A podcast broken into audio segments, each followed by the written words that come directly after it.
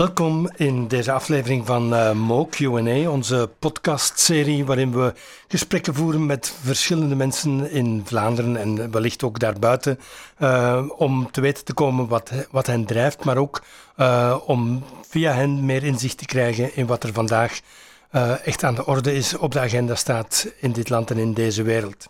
Vandaag spreken we met Dalila Hermans. Dalila is de misschien niet helemaal de slimste Belg, maar zeker de bekendste Belg geworden vorig jaar via het uh, alombekende tv-programma. Maar Dalila is eigenlijk uh, auteur, heeft een, heeft een boek geschreven, schrijft regelmatig ook stukken voor onze collega's van Charlie Magazine. Uh, en en heeft, is eigenlijk een belangrijke stem geworden in Vlaanderen als het gaat over racisme, over zwart zijn, over de moeilijke verhoudingen blijkbaar die, uh, die wij toch nog altijd hebben tussen mensen van verschillende kleur, afkomst soms, of, uh, of religie of wat dan ook. En, uh, en daarom hebben we haar uitgenodigd voor dit gesprek. Dank u, Dalila. Met merci voor de uitnodiging.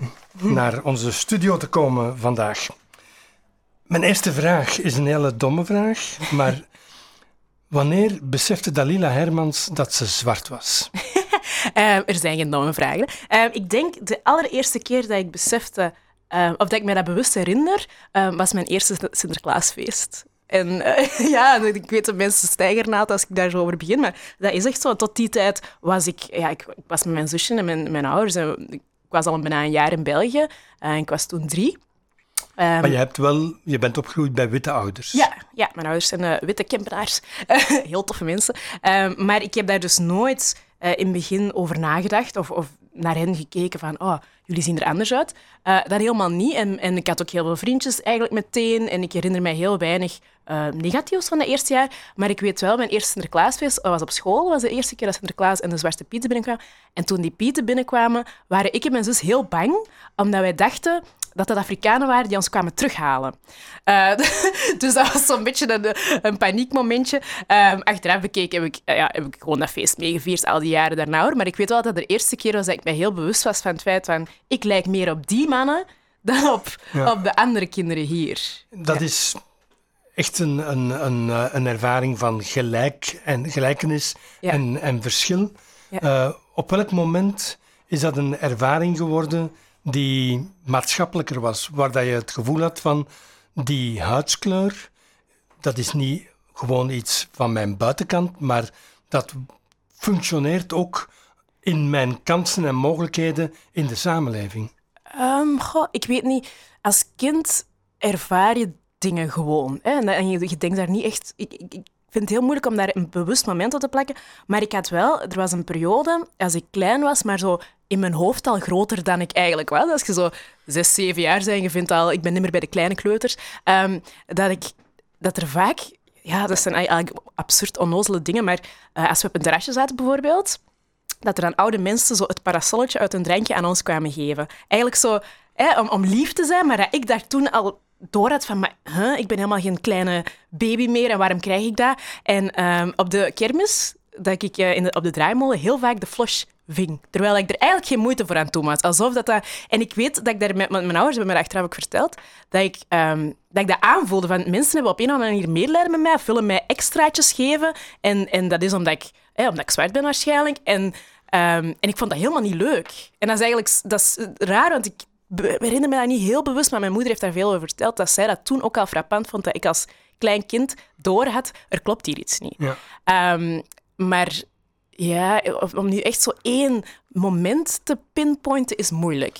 Nee, maar het is interessant dat je zegt, het is eigenlijk een soort sluimerend, ja. een sluimerende ervaring, ja. uh, die, die via heel kleine details en gewone dagdagelijkse dingen binnenkomt, maar ze komt wel binnen. Ja. En het is een ervaring die die accumuleert. Want je bent daar uh, uiteindelijk toch mee aan de slag gegaan. Ja. Op een manier dat je gezegd hebt, tot hier en niet verder. Ja. Of, uh, of dit is te belangrijk, politiek gezien, om het gewoon tot het dagdagelijkse ervaring te laten behoren. Ja, ja ik denk dat ik um, heel lang heb geprobeerd van dat uh, wel te doen. En ik herken dat bij heel veel andere uh, zwarte mensen, of gewoon mensen met, van andere origine te koor, dat je heel lang um,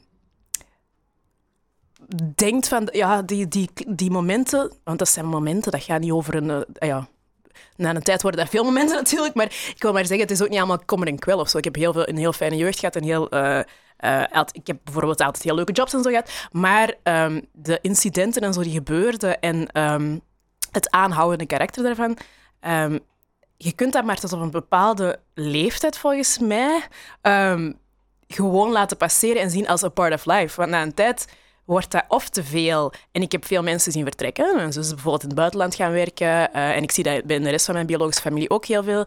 Um, of je wordt een heel boze, bittere mens. En dat was het laatste waar ik wilde zijn, want dat past helemaal niet bij mij. Uh, of je gaat ermee aan de slag. Dus bij mij was dat echt zo... Ik, ik voelde echt een noodzaak van, ik wil um, die happy persoon blijven die ik ben. Um, maar dan ga ik dit probleem wel moeten uh, aanpakken en, en, benoemen en daar iets aan proberen te doen. Want gewoon doen alsof dat, dat een deel van mijn ervaring moet zijn, dat werkte niet meer na, na een tijdje. En wat heb je dan gedaan? ik heb gezocht. Hè. Ik ben nog altijd heel hard aan het zoeken. En ik weet ook niet altijd of dat alles wat ik doe uh, heel nuttig is. Maar ik ben wel beginnen uh, schrijven. Ik ben beginnen vertellen over mijn eigen ervaring eerst. Ik heb eerst een open brief geschreven over mijn eigen ervaring, die dat dan heel veel gedeeld is. Um, dat was en, 2014. 2014. En dan ben ik uh, bij Charlie terechtgekomen. Heb ik een interviewreeks gaan doen met andere mensen over racisme en discriminatie. Um, en dan ja, ben ik eh, af en toe zo eens in de media uh, mij beginnen uitspreken over bepaalde uh, ja, debatten of dossiers. Um, en gemerkt dat ik op heel veel onbegrip stoot, op heel veel mensen die voor de eerste keer bepaalde dingen hoorden die dat voor mij al heel logisch waren. en dan is het idee van ik moet toch eens een boek schrijven, ik moet iets meer schrijven dan alleen die korte stukken of die interviews. ik moet echt zo eens heel mijn ervaring proberen um, en van mij afschrijven en aan andere mensen tonen. Um, en sindsdien ben ik heel hard bezig geweest met uh, ja, dat verhaal een beetje te doen leven. En, en vooral, ik geef heel veel lezingen ook. Ik, ik ga veel uh, spreken en ik zit in debatten en zo. Um, om, ja, om op een manier een verhaal... Ja, hoe ik dat zeggen? Om mensen de, een, een andere bril te doen opzetten. Want bekijk de wereld even door mijn bril. En daarna kunnen we verder babbelen en kunnen we wat mening verschillen en kunnen we, eh, kunnen we botsen zoveel als we willen. Maar ik merkte een heel groot verschil tussen hoeveel dat ik van de ander wist en hoe weinig dat de ander van mij wist. En dat leidt tot gesprek of leidt dat tot scheldpartijen? Beide. dus uh, ja, de scheldpartijen die, die blijven komen. En ik heb me daar uh, ja, bij neergelegd, is niet het woord, maar ik heb een manier gevonden om daarmee om te gaan. Uh, maar dat leidt ook tot heel veel goede gesprekken, veel meer. En dat vind ik wel heel belangrijk. Onlangs had je dat incident met die, uh, met die bakkerszoon, of het vriendje van de bakkerszoon, die, uh, die je een tros bananen beloofde als je de bakkerij kwam poetsen. Hè? Ja. Je hebt dat heel rechtstreeks aangepakt en je bent daarop naartoe gestapt, echt. Ja. Is dat de manier om het te doen? Om gewoon uh, in plaats van elk in onze bubbel te blijven zitten mopperen op elkaar, gewoon te zeggen: ik stap op jou toe? Um, ik denk dat het onmogelijk is om dat elke keer te doen. Dat is ook heel veel bezig zijn.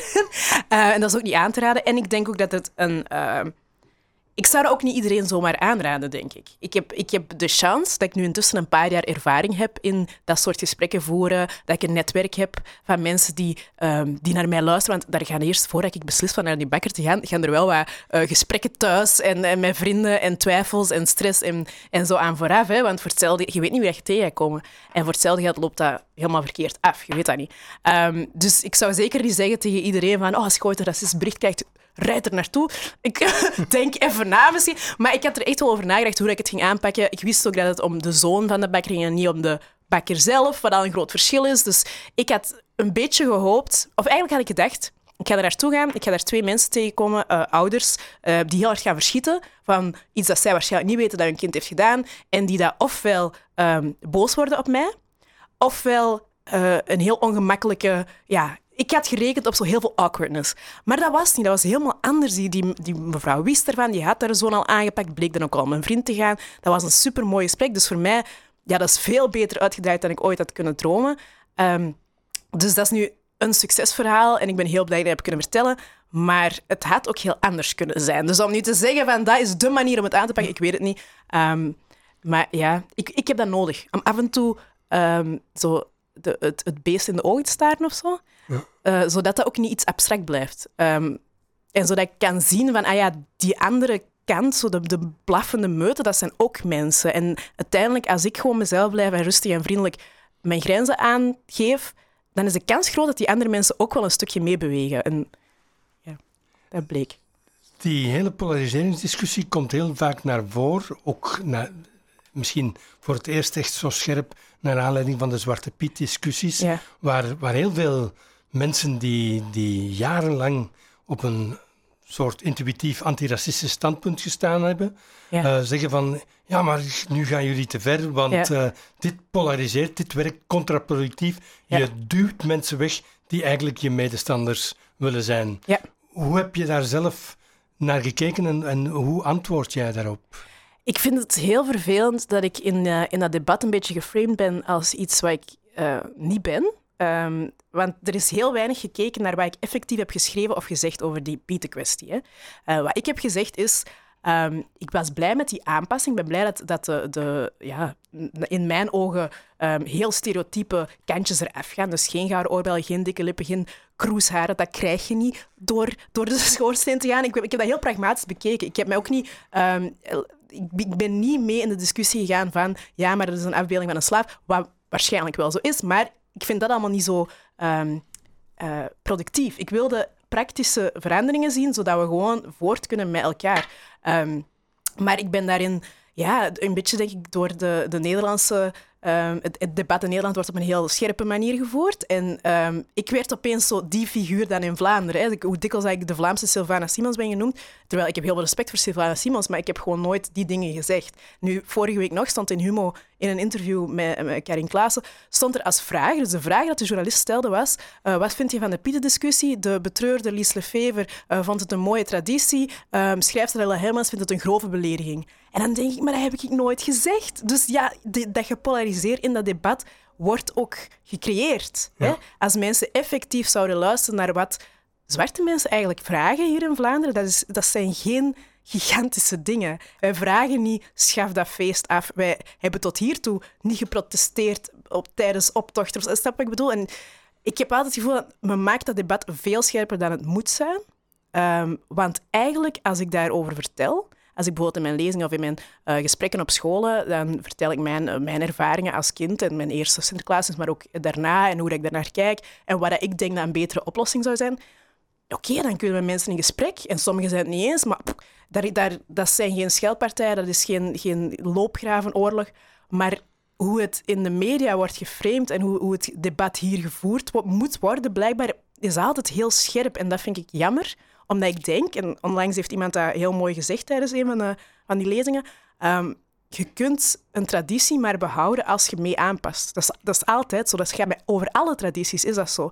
Als je niet mee evolueert met de maatschappij waarin je leeft, dan gaan die tradities verdwijnen. Dus ik, ik zeg ook altijd tegen mensen, als je echt houdt van Sinterklaas en van dat feest en van de verwondering en de magie, zie mij dan als een medestander. Want ik ben aan het proberen ervoor te zorgen dat we dat kunnen behouden en de negatieve kanten kunnen laten vallen. Heb je het gevoel dat, uh, dat er een, een cultureel verschil is tussen de Vlaamse discussie en de Hollandse discussie daarin? Ja, in, in het algemeen denk ik. In heel, in, in heel veel debatten is er een, eh, een cultureel verschil. is altijd uh, gevaarlijk om te zeggen, want uiteindelijk, ja, mensen zijn mensen. Maar ik merk wel dat er um, op twee verschillende snelheden wordt gepraat. In Nederland zijn ze al veel verder in uh, alle debatten rond racisme en huidskleur. En daar heb je ook al heel veel langer uh, rolmodellen en figuren die dat uitspraken. In Vlaanderen is dat nog heel nieuw. Um, dat merk ik wel. En ook, om het dan misschien ook positief te bekijken, eh, Vlaanderen is, denk ik, hè, dat is mijn ervaring, ik wil daar niet mee veralgemenen, maar eerder conflictvermijdend. Dus als wij iets kunnen oplossen zonder dat er aan bras moet komen, zullen we eerder die weg kiezen. Um, wat dat eigenlijk in, in wat ik doe vaak een voordeel is. Um, want daardoor kun je ook, ga je gewoon sneller op zoek naar een praktische oplossing. Um, dus ja, ik, ik, merk wel verschillen. Ik heb dat zeker gemerkt met de, uh, toen het zwart uitkwam, de bloemlezing uh, met Nederlandse en uh, Vlaamse auteurs. Um, de boekvoorstellingen in, in Nederland en, en de, de gesprekken die we hebben gehad in Nederland erover, ja, dat, gaat, dat is op een heel ander niveau, op een andere snelheid. Er, wordt, er worden scherpere vragen gesteld vaak. Daar, um, daar moeten we niet meer de hele tijd uitleggen waarom dat boek nog belangrijk is. Dus je merkt dat ze daar wel al, al verder staan. Maar hier in Vlaanderen krijg je ook wel heel mooie, um, bedeesdere, maar daarom niet per se minder interessante uh, reflecties. Ja. Wat ons brengt bij de vraag eigenlijk ook, waarom het zo lang geduurd heeft eer zwart zijn in Vlaanderen zo'n thema geworden is. Want we, we, we, hebben er toch wel een moeilijke omgang mee met de verschillen in, in huidskleur en afkomst. Ehm, maar zwart zijn was blijkbaar tot vijf jaar geleden geen thema. Niet dat het geen probleem was, maar het was geen thema. Nee, dat is waar. Ik, heb dat, ik, ik vind dat ook ehm, vreemd eigenlijk, hoe dat, dat nu opeens uh, wel echt mag zijn. Die, die, gesprekken die zijn nu opeens belangrijk. Je merkt dat er ook zo uh, aandacht voor is en dat er ook heel veel um, heel bekwame uh, zwarte mensen echt wel verschillende meningen beginnen te uiten. En ik vind dat zelf heerlijk om te zien. Um, en hoe het kwam dat het zo lang heeft geduurd, ik weet het niet. Hoe was misschien ja, de gatekeepers, zo degenen die zorgen dat de media of de politiek um, divers wordt, die zijn heel lang wit geweest hier. Dat, heeft, dat is eigenlijk nu nog zo, maar het begint stilaan te veranderen. Ik denk dat dat het een of het ander wel uh, mee te maken heeft. En misschien ook dat er zo niet echt een, een hele um, samenhangende Afrikaanse gemeenschap is. Eerder in Wallonië en Brussel dan in Vlaanderen, denk ik. Um, dus ja, er zijn verschillende factoren die daartoe bijdragen, maar het is wel frappant. Heeft het ook te maken met, met de, het feit dat de, dat de witte meerderheid zichzelf geen probleem vindt? dat is zeker een feit. uh, nee, ja, dat is zeker zo. Eh, witte mensen in Vlaanderen die zijn, die hebben totaal niet... Allez, de, ik heb altijd gezegd om te veralgemenen, maar heel veel witte mensen uh, in Vlaanderen hebben totaal geen notie van wat er gaande is. En eh, de, het meest gehoorde commentaar dat ik heb gekregen op mijn eerste opiniestuk toen was: Allee, dat dat nog gebeurt. Dat was de meest gehoorde reactie. En ik viel daar met mijn stoel, want ik dacht dat iedereen dat wel wist, maar gewoon oké vond. En dan bleek dat gewoon 80% van Vlaanderen dacht dat er geen racisme meer was hier. Oei. Maar dat betekent ofwel dat ze het niet weten, ofwel dat ze het figuurlijk niet zien. Dat ze het wel bijwonen, maar niet herkennen. Ja, uh, dat, dat, ja, dat is misschien accurater zo. Het inderdaad gewoon figuurlijk niet zien. En, en hoe ga je daar dan... Want je, je, jij zelf schrijft stukken. Je, je hebt nu ook redelijk wat mediaplatformen gekregen om, om dingen te thematiseren. Ja. Wordt er vanuit de gemeenschappen of vanuit de mensen, vanuit de grassroots, gebouwd aan een, aan een soort beweging die de hele samenleving wil veranderen? Ja, zeker. Ja, eh, ja want eh, zeker nu ook. Um, uh, ja, natuurlijk beweegt u in de wereld waarin dat je zit een beetje. Hè. Dat is voor mij niet anders. Ik heb ook mijn bubbel. Um, maar wat ik wel heel vaak doe, is met andere uh, uh, mensen met Afrikaanse roots, uh, opiniemakers. ja, ik heb een heel clubje. um, wij, wij toetsen heel vaak bij elkaar af ook. en, en ik probeer echt ook zo, nu dat ik die, dat zitje aan tafel heb vaak, om, om genoeg te zeggen, ik ga het switch doorgeven aan de volgende, zodat we een beetje breder gedragen kunnen spreken. En, ik, ik, wil zeker niet de spokesperson zijn voor een hele generatie uh, zwarte mensen, want dat kan ik niet zijn. Um, maar ik voel wel dat er heel veel goodwill en goesting is bij een hele grote groep mensen. Um, want het is natuurlijk, ik heb, ik heb dat zitje aan tafel gekregen alleen maar omdat er ook heel veel mensen wilden luisteren. Um, en ik voel dat er daar wel echt ja, een soort van basis gelegd wordt voor oké, we gaan op die manier um, proberen de maatschappij te veranderen en dat er ook genoeg mensen mee op die boot willen springen. Ja. De discussie uh, rond zwart zijn van de afgelopen drie, vier jaar ja.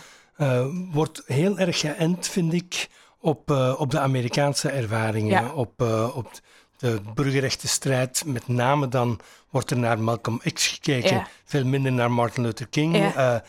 Hoe, hoe, ga jij daar zelf mee om? Hoe belangrijk is dat voor jou? Of hoe, hoe zie je dat functioneren in Vlaanderen? Ja, het is dubbel. Hè? Want enerzijds um, doe ik dat ook. Want het, toen dat ik opgroeide, waren dat mijn voorbeelden. Ik las uh, over Rosa Parks en over Martin Luther King en over uh, Malcolm X en over uh, Huey Newton en over al die, al die belangrijke figuren, omdat er hier geen alternatief was. Hè. Dat, waren, dat waren de zwarte mensen die dat je kon vinden in de bibliotheek, bij wijze van. Dus ergens is het logisch dat we allemaal geïnspireerd zijn door die figuren.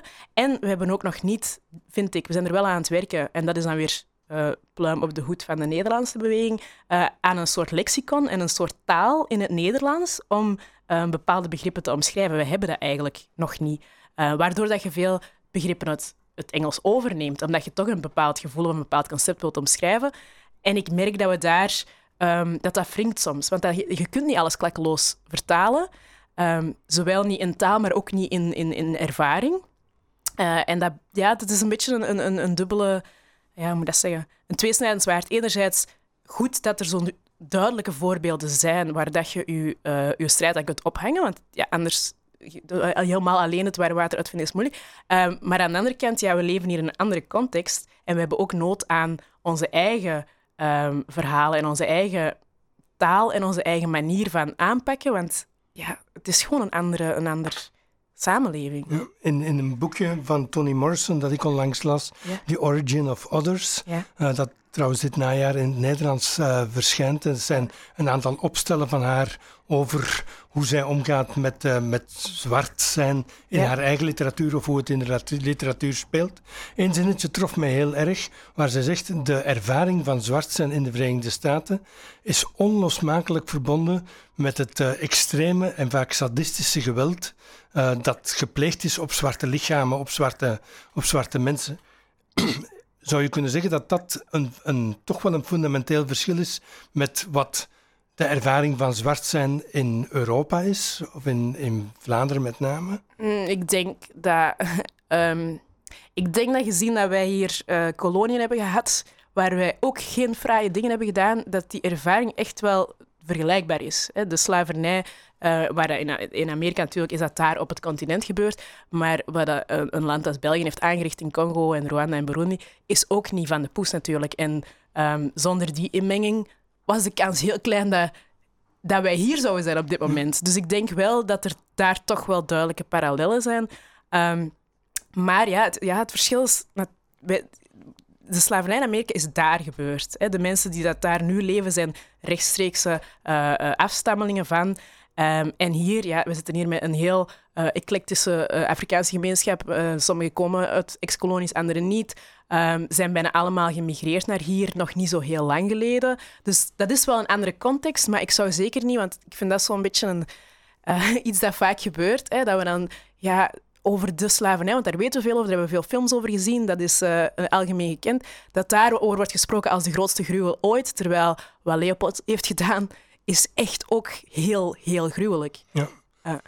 In elk geval, dus dat, uh, daar, daar zou ik zeker geen twijfel over willen laten bestaan. Nee. Het is alleen de, de, de, vraag van hoe identificeer je. Ja. Maar ik kan me voorstellen, en, en, dat is mijn volgende vraag eigenlijk, dat die koloniale ervaring ja. die, die niet hier plaatsgevonden heeft, die niet noodzakelijk uh, rechtstreeks plaatsgevonden heeft aan jouw voorouders, ja. of misschien in zekere zin wel, maar hoe belangrijk wordt het voor zwarte mensen vandaag in België om koloniale geschiedenis te studeren, om de, om de kennis te hebben van wat er werkelijk gebeurd is? Hoe, hoeveel werk wordt daarin gestoken vanuit die zwarte gemeenschap? Um, heel veel, denk ik. Uh, ik denk ook dat we dat allemaal heel belangrijk vinden. Dat merk ik wel, dat dat echt iets is, dat, een thema dat heel erg leeft. Um, en het is eigenlijk een beetje jammer dat het, het grootste deel van het werk komt vanuit uh, die Afrikaanse gemeenschap. Hè. Want ik, ik, ben onlangs nog op de debatdagen bij Kilalo geweest. En, uh, dus daar wordt wel van alles georganiseerd. Jongeren worden ook geïnformeerd. Dat is een nieuwe bewustwording wel. Van we moeten die geschiedenis doorgeven aan onze jongeren. We moeten onze Afrikaanse helden. Hè, want je hebt natuurlijk een Martin Luther King en, en, en Malcolm X, maar gaat ook Thomas Sankara, gaat ook Lumumba. Um, dat daar ook steeds meer initiatieven zijn om dat allemaal mee te geven. Um, het probleem is dat, dat, dat die kennis vaak bij de Afrikaanse gemeenschap blijft. Terwijl het minstens even belangrijk is, denk ik, dat de, de modale Vlaming die geschiedenis ook juist uh, meekrijgt. Want dat is ook een, een, overweging die je wel eens hoort, dat de, de hele beweging van zwart bewustzijn of van decolonisering, ja. uh, die vandaag groeit in, in Vlaanderen, dat die misschien uh, eenzelfde probleem heeft als de feministische beweging vaak gehad heeft. Namelijk dat de, het probleem bij de vrouw komt te liggen. Zij had problemen, zij werd verdrukt. Maar zij moesten het ook oplossen, Ja. terwijl mannen eigenlijk min of meer buiten schot bleven. Die Ja. bleven gewoon doorfunctioneren, tot vandaag moet ik ze zeggen. Ja. En in zekere zin zou je dat kunnen vergelijken met, eh, met de situatie van een zwarte bewustzijnsbeweging die gaat zoeken naar de historische wortels en naar de actuele ervaring, terwijl de witte meerderheid zich daar min of meer buiten houdt Ja. en gewoon doorfunctioneert alsof dat het probleem helemaal Ja. aan de zwarte kant ligt. Ja, dat is ook zo. Ik heb, eh, ik heb onlangs met iemand daar eh, een grappig gesprek op café over gehad. En achteraf dacht ik, dat was nu een cafégesprek, maar het, er zat wel iets in. Van eigenlijk zouden we ooit zo eens een hele grote Hollywood-regisseur moeten overtuigen om een film te maken over Leopold, zodat iedereen die gaat zien en dan, zo'n beetje 12 Years a Slave-achtig, eh, zo, want, want blijkbaar is, is het onderwijs niet in staat om er iets aan te doen, of onwillig of of ja, gewoon niet in staat. Eh, de media doet er nauwelijks iets mee. Nu komt er binnenkort op Canvas wel een serie over eh, eh, de, de erf- erfenis van, van Congo. Maar voor de rest, dat is eigenlijk absurd als je kijkt naar hoeveel documentaires er worden gemaakt over de Tweede Wereldoorlog, hoeveel details dat ik daar zelf over weet. Hoeveel, dat kwam elk jaar in het middelbaar terug, elk jaar opnieuw. En ik, ik vind dat superbelangrijk. Ik ben heel blij dat ik die dingen weet. Ehm, maar het is absurd dat wij over onze eigen geschiedenis, de geschiedenis van dit land, zo weinig weten. En dat, dat de geschiedenis van de kolonisatie een, heel hard wordt gezien als een Afrikaanse ehm, aangelegenheid. Van, dat is in Afrika gebeurd. Nee, nee, dat is door België in Afrika gebeurd. Dat is onze geschiedenis. Ehm, ja, ik vind dat, ik vind dat een, een, een... Ik denk wel dat dat iets is dat op termijn gaat veranderen. Omdat er ook druk komt van het buitenland. Ik heb het gevoel dat de, andere, dat de, rest van de wereld precies beter weet wat er daar toen is gebeurd dan, dan wij zelf. Ehm, maar dat is een on- ontzettend belangrijk onderdeel van die antiracistische strijd, is het kennen van de geschiedenis. Je kunt maar begrijpen waarom dat mensen eh, hier zijn, waarom dat er eh, überhaupt migratie is, als je weet waar de, hoe, hoe dat die problemen ontstaan zijn. Ehm, het is ook heel moeilijk om... Bijvoorbeeld een hard- hardnekkig stereotype over Afrikanen is dat zij niet in staat zijn voor zichzelf te zorgen. Hè? Want ja, die landen, dat ligt allemaal aan degelijk... Zo wordt het dan verteld, ik ben daar niet mee eens. Maar ehm, dat is een heel hardnekkig vooroordeel, hè, want ze horen alleen maar de problemen en de armoede. En, ehm, maar als je dan zou weten hoe dat Afrika er vroeger uitzag, voordat dat, eh, Europa binnenviel, ja, dat is een heel andere geschiedenis. Dat waren koninkrijken, dat was welvarend. De eerste universiteiten waren daar. De, was handel, er was, er was van alles. Ehm, die stond, dat stond op, een- op, op veel vlakken verder dan Europa bijvoorbeeld. Maar dat zijn dingen die wij gewoon niet weten. ehm, en die echt bijdragen tot dagelijks racisme. En zo die lijn leggen is heel moeilijk als er zo'n groot, letterlijk zwart gat is. Ehm, dus ja, ik zou heel graag willen dat daar veel zwaarder op wordt ingezet. Heb je daar eh, tijdens jouw middelbare school ooit een punt van gemaakt? Van ik wil meer koloniale geschiedenis, want dat gaat ook over mij. Nee, want het, het, scha- het schandalige en waarschijnlijk ook heel typisch Vlaamse aan mij is, is dat ik het zelf niet wist. Ik, ben, ik heb in Rwanda in eh, 2011, dus dat is echt al, toen was ik echt al wel 25 jaar, daar Echt heb ik... oud. Ja, oud genoeg toch om bepaalde dingen al in vraag te stellen. Ik heb daar pas... ehm, geleerd dat Rwanda een mandaatgebied van België was. Ik heb daar pas geleerd wat het aandeel is geweest in, eh, in heel die etnische eh, problematiek van België. En dan dacht ik, ik was er toen heel kwaad over, omdat ik echt zoiets had van hoe kan dat zijn dat ik ben opgegroeid in België, eh, onderwijs heb genoten hier, ehm, eh, intelligente mensen rondom mij had en niemand mij ooit heeft uitgelegd dat de, de, de, een van de wortels van, van het genocidair geweld dat daar is gebeurd mee gepland is door ons. Dat is, ik, ik was er heel boos over. Dat heeft mij heel hard aan het denken gezet en, eh, en aan het lezen gezet, gelukkig ook wel. Maar dat is, dat is denk ik de ervaring van veel zwarte mensen hier, dat wij op een gegeven moment in ons leven bepaalde dingen ontdekken zelf, want de school heeft ze niet aangereikt, en daar dan zelf op doorgaan en, en, en onszelf eh, proberen verder te informeren. Maar als ik dat niet had gewild, als, dat niet mijn, als ik daar niet in geïnteresseerd was geweest, had ik het ook gewoon niet geweten. Ik denk dat er heel veel mensen van mijn leeftijd rondlopen die daar eh, universitaire diploma's hebben, die eh, hele goede jobs hebben, die totaal, totaal zich niet bewust zijn van het feit dat bijvoorbeeld Rwanda en Burundi ooit mandaatgebieden van België waren. Of wat België daar gedaan heeft. Bijvoorbeeld. Je schrijft nu een boek, of eh, je schreef een boek. Je, Ja. je hebt nu een tweede geschreven, wat wij Ja. dringend verwachten natuurlijk. Ja. Ehm, het eerste boek was duidelijk was een, een, een brief aan je, aan je zoon, je oudste zoon. Ja. Ehm, is, is die strijd die je nu voert, is dat voor een deel ook eigenlijk een strijd voor hen? Ja. Om, om hen een ander België, een ander Vlaanderen te geven dan waar dat jij in opgegroeid bent? Eh, ik denk dat dat misschien wel 95% ervan is. Ik ben, een ma- ik ben eerst en vooral ben ik een mama. Dat, zo werkt dat.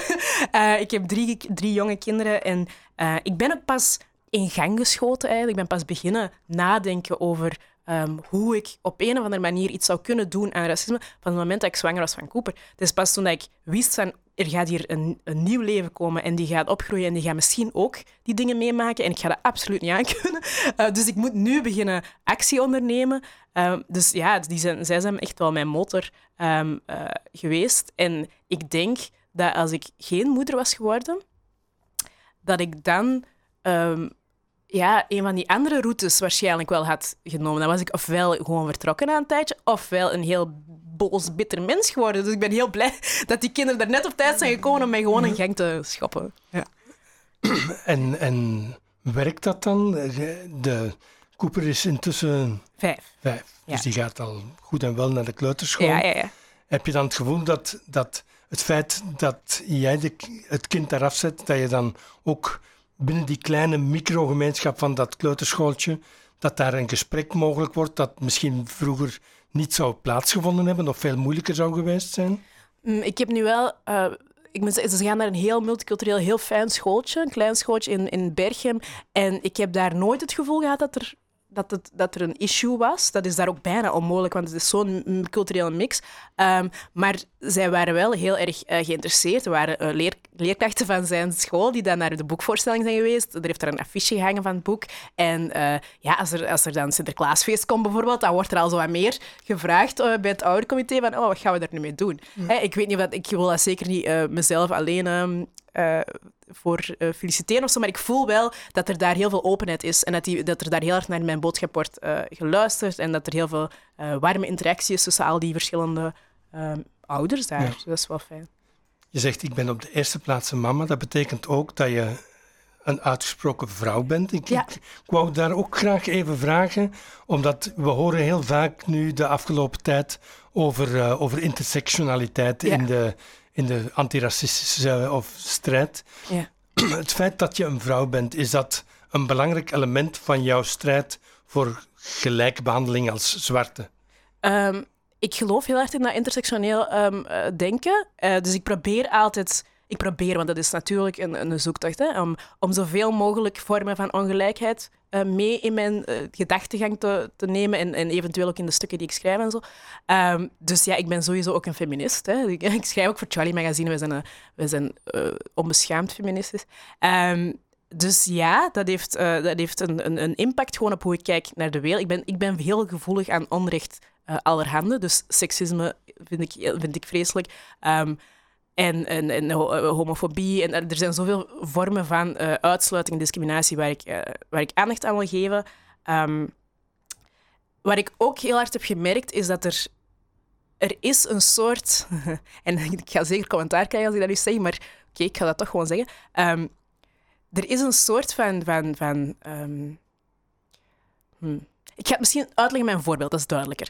Als, uh, er is door The Guardian een, uh, een, een, onderzoek gedaan naar uh, haatcomments online. Hè? Ja. En daaruit bleek dat um, dus, ja, iedereen kreeg haatcomments, alle, alle auteurs, maakt niet uit wie. Um, vrouwen dubbel zoveel als mannen. En mensen met een migratieachtergrond ook dubbel zoveel als mensen zonder migratieachtergrond. Dus als je een vrouw bent en een migratieachtergrond hebt, dus als je op het kruispunt van die twee zit, dat was, ja, dat was dus driedubbel zoveel als anderen. Uh, wat ik een heel uh, frappant en, en, en, en duidelijk voorbeeld vind van hoe dat ook een beetje werkt in de samenleving. Als jij um, een vrouw bent, krijg je de te maken met seksisme. Als je dan ook nog eens een vrouw van kleur bent, krijg je te maken met seksisme en racisme. Um, dus ja, dat zijn, dat zijn onlosmakelijk aan elkaar verbonden uh, moeilijkheden. En het maakt dat je... Um, dat je denk ik als, als vrouw van kleur, vrouw met migratieachtergrond, whatever, echt in een heel benarde situatie zit vaak. Um, heel veel obstakels moet overwinnen. Um, en bijna sterker moet zijn dan iedereen anders in de maatschappij. Ja. Dus ja, ik vind het belangrijk. Ik weet alleen nog niet hoe, hoe dat ik dat moet benoemen of wat ik daar dan juist mee moet doen. Ja, een van de kritieken uh, op de, de, manier waarop dat die intersectionaliteit gebeurt, uh, en, en, in zekere zin klinkt het ook in, in de, de voorbeelden of de opzomming die je daaruit geeft, is dat het focust op identitaire uitsluiting of discriminatie, ja. maar betrekkelijk tot heel weinig aandacht heeft voor sociaal-economische ongelijkheid, voor, voor generatiearmoede bijvoorbeeld, of uh, lage die niet mee kunnen. Dat, dat sluit blijkbaar minder goed aan op dat discours dat vandaag gevoerd wordt. Ja, dat is waar. Ik vind ook een terechte kritiek hoor. Ik zeg, het is allemaal. Ik heb het gevoel dat we nog in, onze, in de kinderschoenen, alles nog wel in de kinderschoenen staat en dat we aan het zoeken zijn naar um, een juiste vorm. Um, dus ik kan die kritiek wel, wel begrijpen en volgen. Uh, het is alleen moeilijk om, om daarin uh, om goede manieren te vinden om dat aan te pakken. Um, omdat ja, sommige manieren van uitsluiten of sommige uh, identitaire kenmerken zijn nu eenmaal zo duidelijk.